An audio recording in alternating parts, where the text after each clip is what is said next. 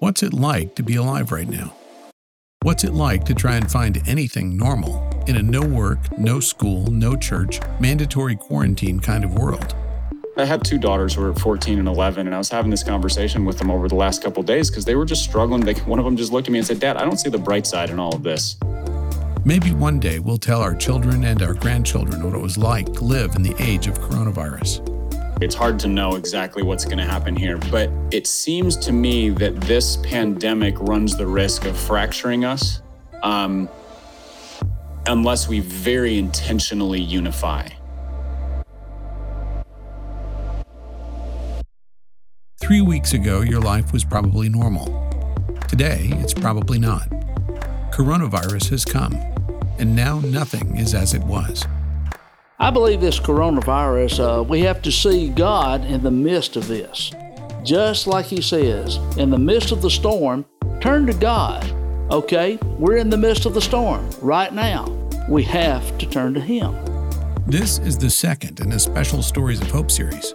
In this episode, two stories about two churches who've managed to find creative and brave ways to love their neighbors in the midst of a global pandemic. From Send Relief, this is a special Stories of Hope, Episode 30 The Age of Coronavirus. Chapter 1 Southern Hospitality. Barnabas Piper is not a man who believes much in coincidences. Yeah, always trust that God is working in ways that aren't obvious. Barnabas is one of the pastors at Immanuel Church in Nashville. Several months ago, he and the other leaders there decided to make 2020 the year they would focus on biblical hospitality. Their timing could not have been better. With a tornado ripping through Nashville and leaving devastation in its wake, and now a pandemic, biblical hospitality takes on. It's, it's much more significant now than it would have been maybe six months ago, where it it mattered, but it was a little bit unclear, and now it's very clear how meaningful it is and, and how costly it can be. When tornadoes hit Nashville on March 3rd, Barnabas became the traffic cop for Immanuel's relief efforts. Our church donated about 20 truckloads of supplies and, and my job was was just to kind of point them and say we need these things and then those things would show up in, in excess and that's how Barnabas and Immanuel Nashville ended up shoulder deep in disaster relief when, just over a week after the tornadoes hit, a call for help came from an unexpected place. When the coronavirus urgency level was raised, Vanderbilt University and Belmont University, both of which are about seven or eight minutes from our church, so very close by, uh, they, they both decided they needed to ask all residential students to leave um, now, most of those students are able to go home. A lot of them are from Tennessee. Um, they have means, their parents have means, but there are some without means. And then there are international students who have, you know, they have visa issues. They're here to be a student. They're here for a specified time frame. They can only go home legally or easily between semesters. Not to mention travel restrictions with uh, with a, a, an international pandemic. Those students had nowhere to go. Immanuel Nashville had members who worked at both Belmont and Vanderbilt, and they called Barnabas and asked, What can the church do? So I put that out in the morning, I think, and probably by mid to late afternoon, I had between 15 and 20 people saying, We have space for a student. And then watching God's people say, I have a pickup truck to help people move stuff. I have a spare room. Who needs airport rides? Who needs help moving stuff? So, again, just a flood of responses. Now, 2020 has truly become the year of biblical hospitality at Immanuel Nashville. But it's happened in ways no one here could have ever predicted. It's happened with international college students and church families, strangers who will now be living together indefinitely. Several of them are Southeast Asian students, and with with the intensity of the virus in that area of the world, that the effects on travel are going to be are going to be really challenging. So, yeah, it could be up until May for some of them. And again, I look at that and I go, that's a that's a display of generosity and compassion and love. And also for a student who doesn't know Jesus to live with a family who does is I mean that's it's hard to imagine a more sort of concentrated display of, of gospel than that.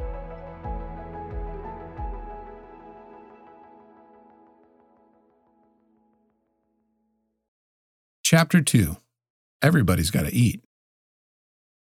When most people think of hungry children, they don't think of Atlanta, Georgia. But just south of downtown Atlanta, in a community called Rex, food, or the lack of it, is a big deal. Oh, there's a definite food deficit problem that's here that often gets overlooked. Gabriel Stovall is student pastor at the Rock Baptist Church in Clayton County. Gabriel will tell you Clayton County is one of those places where the breakfast and lunch kids get at school is sometimes the only food they get all day. You know, in an area like Clayton County, everybody doesn't have their pantries and their refrigerators always stacked and overflowing with food. I mean, you've got a single mom or, or, even a single, just a single dad, single parent who maybe has two, three, four, or even five, sometimes more children, all living in one household, right? And, and they're all trying to work and make the ends meet the best that they can. And listen, those two meals, that breakfast and that lunch that they get served at school, those two meals are meals that a single mom or single dad or that guardian doesn't have to financially plan for. Friday, March 13th was a bad day for those families. That's when the county announced that to limit the spread of the coronavirus, schools would close the following week and stay closed for the foreseeable future. No school would mean no food for many of the kids in Rex. And when that realization found its way to a ladies' Sunday school class in the Rock Baptist Church, well, Senior Pastor Steve Foster found out when you have a few determined ladies, you have a lot. All of this hit us really all of a sudden. But we had a group of ladies that wanted to come together and supply meals for these kids that are out of school. They knew that these young kids would this is the only meal that they get during the week. So now we're actually doing that here at the Rock for our community. The ladies began coming every morning, making breakfasts and lunches and handing them out to hungry but grateful strangers.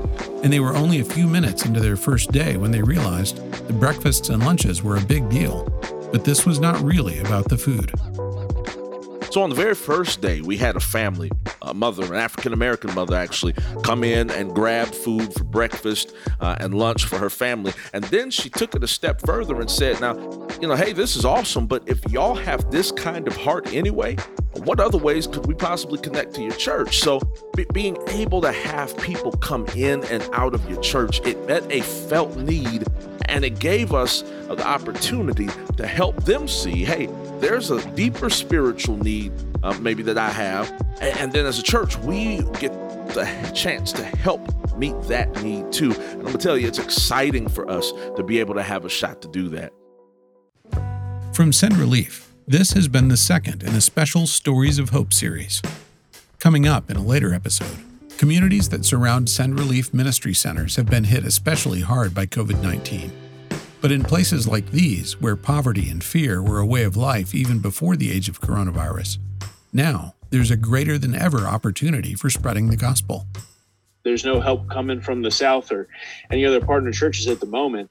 We're, we're, we're it. So what, what's cool about that? This is this is the time. This is go time for the for the local church. In this age of coronavirus, Send Relief missionaries are still caring for the most vulnerable among us. And as a result, the kingdom of God is growing, even now. If you'd like to hear more stories like these, you can subscribe to the Stories of Hope podcast. When you do so, you'll automatically get a new episode every two weeks. Go to Apple or Spotify podcasts and search for Stories of Hope. And finally, if you liked what you heard here, rate us and leave a review. That'll help other people find us and enjoy these stories too. We'll be back later this week with the next installment of The Age of Coronavirus on Stories of Hope.